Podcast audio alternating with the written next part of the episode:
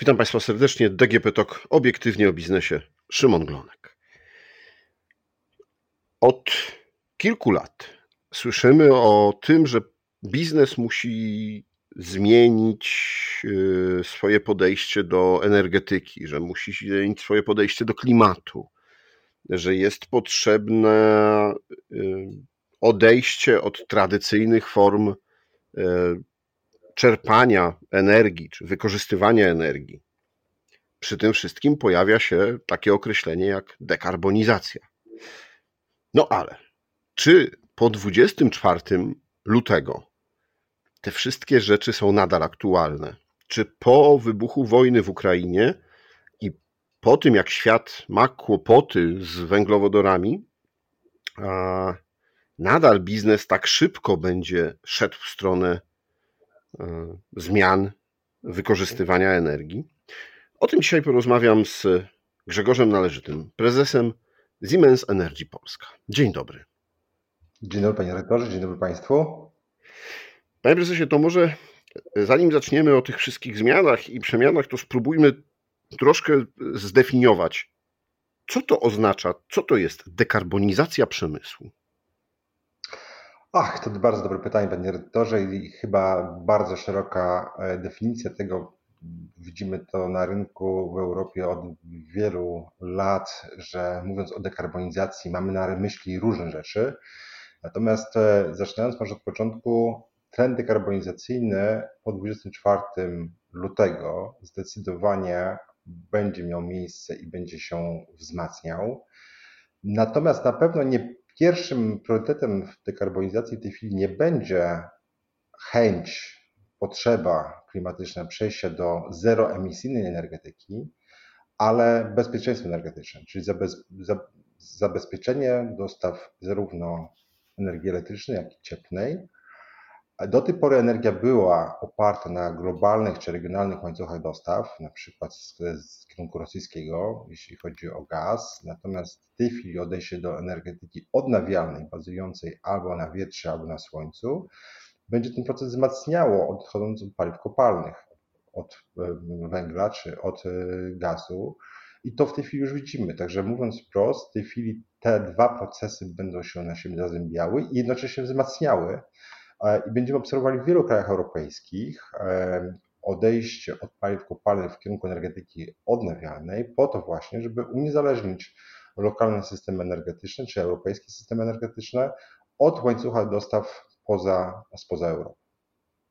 W związku z tym dekarbonizacja będzie tym elementem, który będzie z jednej strony wzmacniał bezpieczeństwo energetyczne krajów i samego kontynentu oraz przystosowywał przemysł biznes europejski do tego, żeby tworzyć produkty i usługi, które będą odchodziły od poziomów emisji CO2. Będzie to związane bezpośrednio z tematem klimatu i potrzebą redukcji gazów cieplarnianych, ale również e, z zabezpieczeniem ciągłości dostaw energii elektrycznej i cieplnej.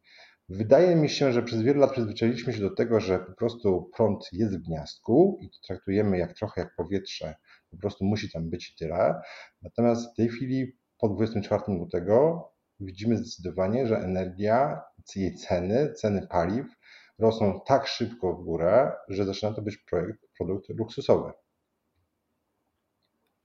No tak, ale mówi się i w Polsce trwają dyskusje i w Ministerstwie aktywów e, państwowych i w Ministerstwie Klimatu, ale też e, w kopalniach i wśród ludzi zajmujących się energią, że jednak trzeba wydobywać. Jednak trzeba, no może zastanowić się nad tym, żeby zwiększyć moce wydobywcze kopalni, żeby otworzyć kolejne miejsca, w których ten węgiel będzie się pobierało, żeby zmniejszyć też e, presję na mm, jakość emisji powietrza, czy też jakość emisji właśnie spalin, e, no bo najbliższa zima może się okazać kłopotliwa, węgiel będzie drogi, energia będzie droga, może braknąć ciepła, w związku z czym, czy ta dekarbonizacja mm, no, nie jest jednak trochę w takim krótkim e, okresie zagrożona? W krótkim okresie na pewno, dlatego tak jak powiedziałem na początku, wydaje nam się, że proces dekarbonizacji ma priorytet numer dwa krótkoterminowo. Priorytet numer jeden jest bezpieczeństwo energetyczne i jak pan, panie redaktorze zauważył, mówimy o lokalnych źródłach pozyskiwania paliw, co oznacza, że chcemy być niezależni energetycznie pod tym względem, że nie chcemy się skupiać na imporcie w tak dużej skali jak do tej pory. E, dodatkowe odkrywki w Polsce dla naszej energetyki powodują jednak gospodarkę energetyczną o obiegu zamkniętym, czyli paliwo na własne potrzeby, po to, żeby właśnie zbudować ten most pomiędzy nowymi inwestycjami, które musimy zrealizować. W tej chwili widzimy bardzo intensywnie rynek e, e, tak zwanego offshore'u, tak, czyli energetyki morskiej, wiatrowej. Widzimy ponowne uruchomienie rynku energetyki wiatrowej lądowej rozwijać się będzie bardzo mocno również PVK w dalszym ciągu. Oczywiście we wszystkich krajach europejskich, tu Polska w ogóle nie jest żadnym wyjątkiem, we wszystkich krajach europejskich zdecydowanie widzimy tak zwane wąskie gardło rozwoju tej energetyki w zakresie rozwoju transmisji energetycznej w danych krajach, że ten potocznie mówiąc, grid jest tym wąskim gardłem przy, przy rozbudowie tej energetyki. W związku z tym będziemy musieli zbudować pewne pomysł na takie połączenie mostowe pomiędzy tym, co ma być, a tym, co mamy w tej chwili. Natomiast e, ja tego nie widzę absolutnie jako długoterminowy trend. Jest to raczej trend e, aktualny, w tej chwili krótkoterminowym, może średnioterminowym, na to, żeby zbudować pomoc pomiędzy tym, co mamy mieć w energetyce, w miksie energetycznym w Polsce, versus to, co mamy w tej chwili, po to, żeby jak najbardziej jak najlepiej wykorzystać istniejące nasze zasoby, po to, żeby właśnie ten ból dla przemysłu, dla mieszkańców kraju e, zminimalizować i jak najbardziej załagodzić ten etap, nazwijmy to zimę, tak jak Pan zauważył, który będzie prawdopodobnie dla wszystkich Europejczyków bardzo trudny w tym roku. Zawodowo zajmuje się Pan między innymi doradzaniem, czy też e, wprowadzaniem różnych strategii e, w biznesie, e, jeśli chodzi o dekarbonizację, jak przemysł ma zajmować się tym, jak może odejść od energii właśnie z paliw kopalnych na zieloną energię. Tak. Przez kilka lat te strategie były budowane no, w oparciu o różne analizy mm, wzrostu gospodarczego, jakiejś przewidywalności i stabilności. Ale, jak już to dzisiaj kilka razy padło w naszej rozmowie, no 24 lutego i napaść Rosji na Ukrainę spowodował wywrócenie tego stolika. Niektórzy ekonomiści mówią o recesji, wszyscy mówią o bardzo dużym spowolnieniu. W całej Europie inflacja. Czy te wszystkie strategie, które były dotąd układane, są, no, mówiąc kolokwialnie, do wywalenia. Można w, do niszczarki i, i trzeba ustawiać wszystko od nowa, czy jednak e, da się je w jakiś sposób zmodyfikować, żeby weszły w życie? Panie redaktorze, szczerze mówiąc, na rynku aktualnie widzimy kompletnie odwrotny trend. Wręcz przeciwnie, jest to element, w którym firmy zamierzają przyspieszyć procesy inwestycyjne. I dzieje się to z kilku powodów, między innymi dlatego, że większość firm europejskich ma w swoim statusie wpisany tak zwany format ESG, czyli odpowiedzialności i zarządzania e, odpowiedzialnością środowiskową i tak zwanym zrównoważonym rozwojem firm.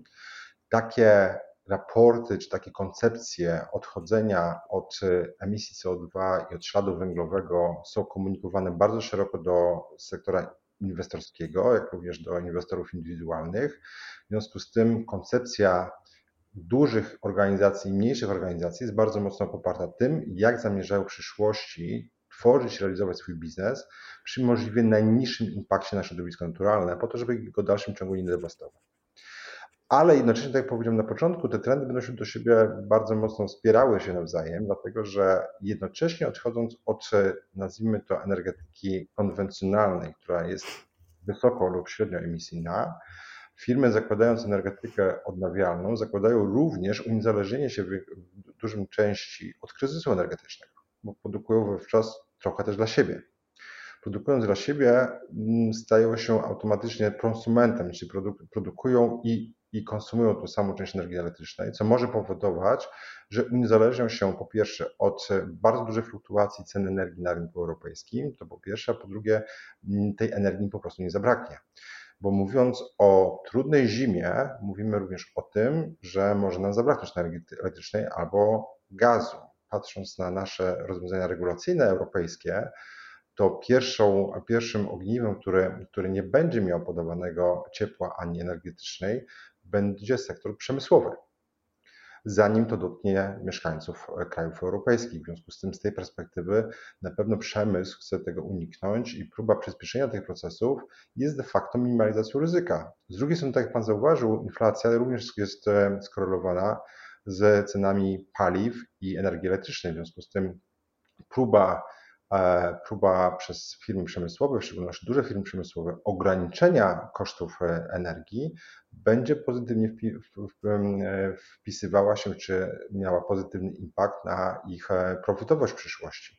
W związku z tym raczej widzimy ten trend wspierany bardzo mocno przez te firmy i widzimy, że ten proces następuje zdecydowane przyspieszenie tych procesów u większości naszych partnerów i klientów na rynkach europejskich. Mhm. Czyli pomimo kryzysu i pomimo tego, że no właśnie nie wiadomo, ile lat nas czeka, jak to się mówi, chudych, e, bo związanych z recesją czy z jakimiś oszczędnościami, no to jednak firmy wolą zainwestować y, w przemianę energetyczną, wolą zainwestować w OZE, żeby chociaż tutaj, no właśnie, inwestycja przerodziła się w oszczędność, y, jeśli chodzi o wydatki na energię konwencjonalną. I to jest bardzo racjonalne zachowanie, bo jeśli tak Pan zauważył, mamy koniunkturę na rynkach, e, wszystko rośnie, co do roku, rok do roku widzimy wzrosty, to głównym e, punktem zainteresowania firm przemysłowych czy w ogóle biznesu jest powiększanie tego rynku, tworzenie nowych produktów, nowych rynków e, i rozwijanie się w tym zakresie. Natomiast w momencie, kiedy następuje dekoniunktura, oczywiście następuje bardzo silna koncentracja na bazie kosztowej funkcjonowania przedsiębiorstw energetyka w wielu nich ma bardzo wysokie miejsce, jeśli chodzi o priorytet, w związku z, y, z pozycją w pozycji kosztowej e, księgi e, każdej z tych firm. W związku z tym, z tej perspektywy, wydaje się to racjonalne e, zachowanie, racjonalny fokus, plus dodatkowo jeszcze, oprócz oczywiście optymalizacji kosztowej, następuje element związany z zabezpieczeniem ryzyka potencjalnych braku dostaw energii cieplnej albo elektrycznej do takich przedsiębiorstw, w związku z tym uniemożliwieniem im funkcjonowania. Mhm, ale mm, energetyka odnawialna no nie jest tak na dzisiaj, tak stabilna jak energetyka konwencjonalna. No bo słońce świeci mocniej w określonych porach dnia i roku. Wiatry są też związane z dni, porą dnia i roku. E, jak biznes może się właśnie zabezpieczyć i jak zapewnić sobie stabilność dostaw tych energii, tej energii? To jest, to jest naprawdę, panie redaktorze, genialne pytanie z, z wielu powodów. Po pierwsze, otwiera bardzo dużą dyskusję na temat tego, czy to, co w tej chwili na rynku znamy i istnieje, to jest coś, co rzeczywiście jest komplementarnym rozwiązaniem do tego, co będzie potrzebne w przyszłości. Nie, ja zakładam, że będziemy mieli bardzo dużą w tej chwili e, fokus na innowacje w sektorze energetycznym zakładam, że nastąpi ogromne przyspieszenie, jeśli chodzi o technologię, nie tylko technologię, ale również cały rynek dotyczący produkcji wodoru, ale również transportu wodoru, magazynowania wodoru. Zakładam, że będziemy mieli bardzo intensywną koncentrację na temacie bardzo ważnym dla energetyki, który się nazywa magazyny energii, który właśnie umożliwi e, koncentrowanie tej energii, czy magazynowanie tej energii w momencie, kiedy ona nie jest w pełni potrzebna, jest w pełni produkowana, a z kolei korzystanie z niej w momencie, kiedy jest nieprodukowana. Z drugiej strony też mamy takie rozwiązanie, że w Polsce e, no, mamy stabilną e, system energetyczny, w związku z tym zakładam, że dodatkowe moce wytwórcze po stronie energetyki zielonej będą wspomagały dostępność e, terawatogodzin na rynku, co nie oznacza, że w 100% zabezpieczą, czy w 100% umożliwią, e, nazwijmy to tak kolokwialnie, wyłączenie się z sieci e, przedsiębiorstw energetycznych, tak, przepraszam, przedsiębiorstw przemysłowych. Tak oczywiście się nie wydarzy, natomiast, e, natomiast może to wspomóc zdecydowanie mm, skalę, czy wielkość wytwarzanych wytwarzanej energii elektrycznej czy cieplnej na rynku polskim, to oczywiście będzie bardzo pomocnym i bardzo pożądanym procesem. To będzie proces wspierający bardzo mocno to, co robią nasze spółki energetyczne w tej chwili na rynku, które od lat transformują e, sektor energetyczny do paliwa przejściowego, którym jest gaz, do energetyki odnawialnej. Ten proces oczywiście przyspiesza, ale wspomożenie go z punktu widzenia przemysłu, który się zaangażuje również w proces transformacji, e, będzie bardzo pożądany również dla naszego systemu elektroenergetycznego w kraju. Czyli innowacje w kierunku wodoru, magazynów tak. energii. Tak no, tylko, że te magazyny energii no, na dzisiaj e, nawet są kłopotem, powiedzmy, że dla gospodarstw domowych, a cóż dopiero dla takiego e, dużego przemysłu, który potrzebuje naprawdę mieć ogromne zasoby. To prawda, to się zgadza, natomiast wydaje mi się, że potrzeba na rynku jest tak w tej duża i będzie przez następne lata tak duża, że patrząc, biorąc pod uwagę takie firmy technologiczne, nawet jak nasza, to koncentracja na innowacjach, na RD, czyli na badaniach i rozwoju w tym zakresie, będzie absolutnie konieczna. W związku z tym akceleracja technologii dostępnych na rynku nastąpi zdecydowanie szybciej niż zakładane plany. Tak samo zresztą jest z wodorem. Patrząc na politykę energetyczną e, Polski i plany dotyczące polityki wodorowej, tak samo jak na plany europejskie, one zakładały dużo dłuższy horyzont pierwotnie, 2 czy 3 lata temu, niż jest to w tej chwili dyskutowane. Ten horyzont zdecydowanie się skraca, bo potrzeba jest zdecydowanie większa. Odchodząc od paliwa gazowego czy od, od, e, od ropy, e, będziemy widzieli nie migrację z paliwa gazowego do energetyki odnawialnej tylko i wyłącznie, tylko do różnych technologii. Będziemy widzieli do e, migracji do energetyki wiatrowej, do energetyki słonecznej, będziemy widzieli migrację do na przykład pomp ciepła, będziemy widzieli migrację na przykład do biogazu, ale będziemy też widzieli do e, migracji do w kierunku wodoru. W związku z tym ta migracja nie odbędzie się tylko i wyłącznie z punktu widzenia energetyki węglowej czy, czy energetyki gazowej bezpośrednio do energetyki odnawialnej tylko i wyłącznie, tylko do wielu różnych technologii, które będą e, kompensowały e, dotychczas wytwarzane źródła po stronie energetyki węglowej. Nie jest to tajemnicą, że w Polsce nie jesteśmy samowystarczalni, jeśli chodzi o węgiel. Część węgla również importujemy z różnych kierunków pozaeuropejskich. W związku z tym e, odejście w ogóle od importu paliw e, kopalnych e, będzie tym elementem, który będzie wspierany przez energetykę zieloną. Oczywiście Baltic Pipe jest rozwiązaniem, którym powoduje, że my jako Polska prawdopodobnie jesteśmy jednym z wiodących krajów, jeśli chodzi o transformację energetyczną. Norwegia zdecydowanie mm, jest bardziej solidnym partnerem w zakresie dostaw gazu niż, niż kraje, inne kraje, tak nazwijmy. Norwegia jest krajem europejskim i będzie ten proces wspierała. Ten proces jest w Polsce dyskusji od pięciu lat. W związku z tym zarówno przemysł, który nie używa tylko i wyłącznie gazu do energetyki, ale również do procesów produkcyjnych, e, będzie miał cały czas dostęp do, do gazu i ten gaz będzie przez następne dekady wykorzystywany do tych procesów, zanim również to się nie ulegnie transformacji. Także mówiąc w tej chwili o tym, mamy, mamy przed sobą bardzo dalekosiężne plany transformacji, które sięgają trzech dekad. Tak to jest w tej chwili rozpisane do 2050 roku. E, jednocześnie no, bardzo e, złą sytuację w Ukrainie po, e, po ataku Rosji na Ukrainę, co powoduje, że w tej chwili mamy, nazwijmy to, bardzo kryzysową sytuację, nakładającą się na długoterminowe plany transformacyjne. No i te plany prawdopodobnie ulegną korektę, korektom w niektórych krajach europejskich również, e, ale nie będą znacząco zmienione.